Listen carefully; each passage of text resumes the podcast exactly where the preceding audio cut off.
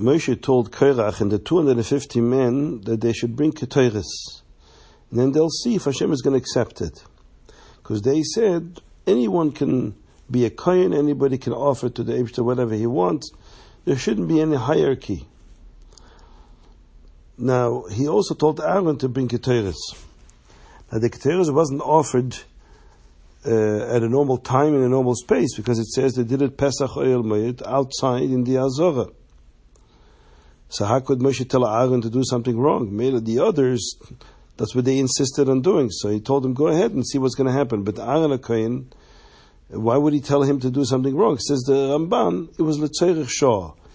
Sometimes you're allowed to um, do something Letzerich Shah temporarily, something which is not a pialocha, like a Leo Bahara he offered karbanis outside the Beis Hamikdash in order to diffuse the whole concept of Avodah Zarah.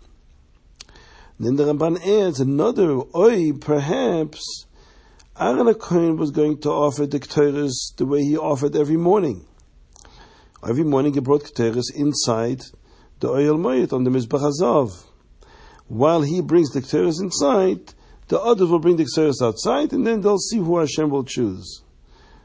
But the, the Kli Chemda asked, so if that's what Aaron was going to do, just offering the Ketores that he offered every day inside the, the Mishkan, now how would that be any test that Aaron is the chosen one and the others are not? Maybe the, the others are not chosen because they offered it at the wrong place. They didn't offer it inside the uh, Elamayit, the way Hashem said.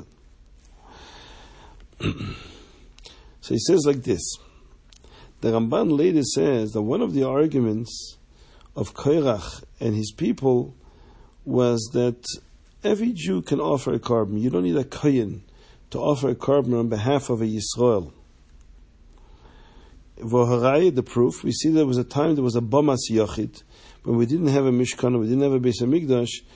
Uh, there were times when Jews were allowed to build their own little Mizbeach in their own backyards, as long as in Eretz Yisrael, and they could offer a korban and he didn't need a kohen. Every Jew could offer his own korban on, on, on a on a on a big rock which he erected as a mizbeach. Only during the time of the Beis Hamikdash, the time of the Mishkan, uh, there are certain times when, when we, we weren't allowed to do this anymore. We had to do it only in the Beis Hamikdash. They said we don't need the Beis Hamikdash. The whole problem of Korach against Moshe was that he's creating divisions. That there are people that are on a higher level, there are people on a lower level, and, and that same argument applies also to the Mishkan. Why do we need a special place which is distinguished from every other place in the world that is holy? Every place is the Hashem is everywhere. Just like Kol Am Kolam Kadeshim, every place in the universe eh, should have equal access to the Eibishter. Why create a hierarchy in space? So that's why um, um, um was arguing Everyone should be able to bring Ketores. So Tzedek Lechem, now we understand. That he says you don't need Aaron HaKoyin, you don't need the Moshe. We can all have direct access to the gvura. He also argued that we don't need a special place for it. So it doesn't matter where he offers the Ketores. It can be outside too. Aaron HaKoyin, l'shita soy, who holds that you do need Hashem established a certain hierarchy in, in, in ruchnis, in spirituality. Certain people are play a more central role in, in bringing the people closer to Hashem. Same there's also a special place. Uh, there's a hierarchy in space. The Mishkan is a, is a place which is more Kaddish than other places. And only there can you bring the Ketores. So according to Aaron Shita, that there's a hierarchy, then you can only bring the Ketores inside. So if Aaron is chosen, it's a proof that Aaron is right. That there is such a thing as a hierarchy.